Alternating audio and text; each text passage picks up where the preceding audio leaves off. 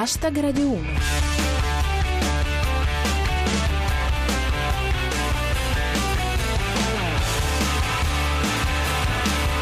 Buonasera a tutti, chi vi parla è Giulia Blasi e questo è Hashtag Radio 1, edizione del venerdì, quella in cui le notizie le decidete voi. Oggi parliamo di Svelata l'identità di Jihadi John, i guerriglieri dell'ISIS contro le statue di Mosul, il TG del ridere, tutta l'attualità in 140 caratteri. Hashtag Radio 1.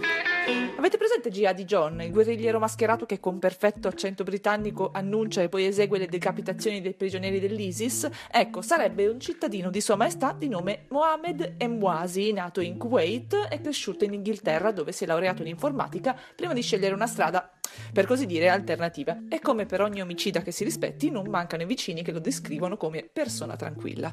Ecco come lo racconta Jack Bass. Il boia dell'ISIS si chiama Mohamed, 27 anni, laureato in informatica. Un programmatore così crudele non si vedeva dai tempi di Windows Vista. Riporta Esciukaren. ISIS, un informatico a capo dei tagliatori di teste, come in ogni riorganizzazione aziendale che si rispetti. Secondo El Morisco, sotto accusa i servizi segreti britannici si sono fatti sfuggire Mohamed El Mouasi.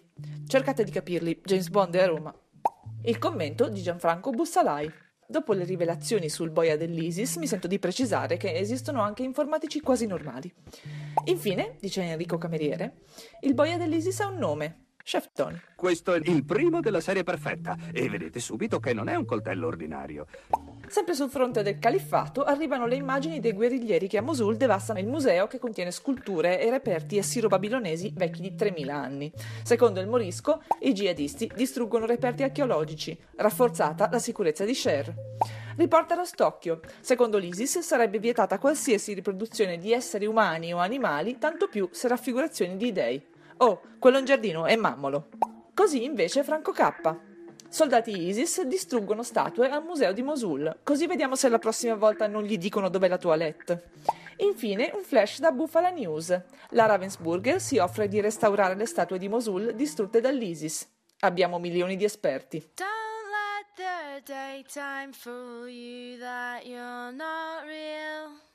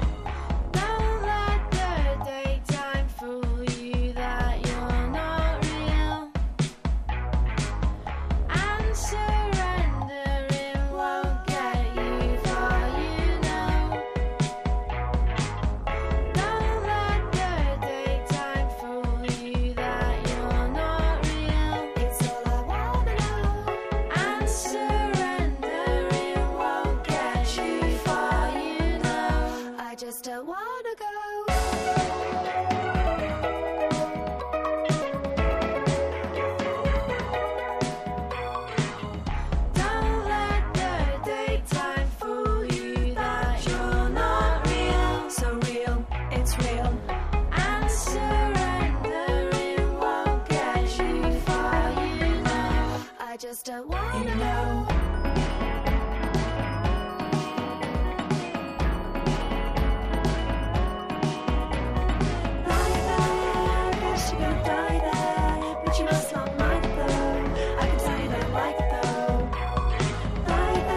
Siete sempre su hashtag Radio 1 e quelle che avete appena sentito sono le Stealing Sheep con Not Real.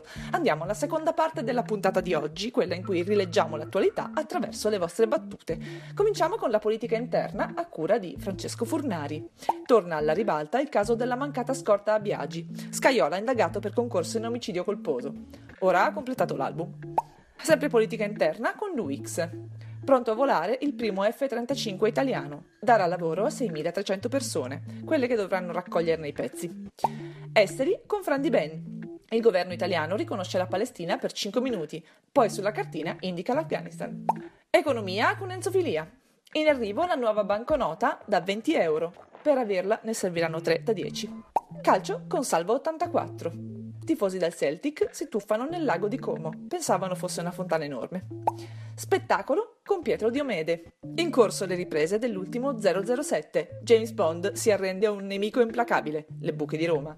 E per finire, il vero evento clou della settimana, con Andrea Borchia. Madonna cade dal palco. Mentre cantava, le è apparso Paolo Brosio.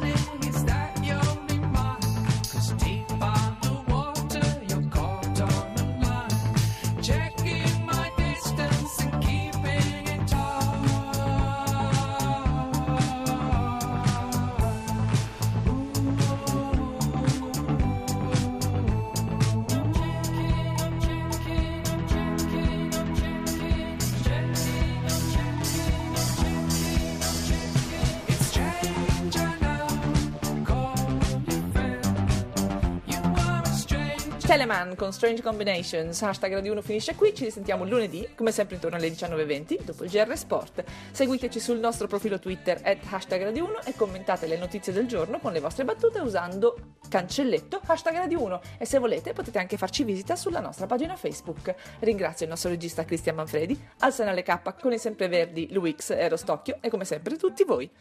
Ora c'è zapping, a lunedì, adios!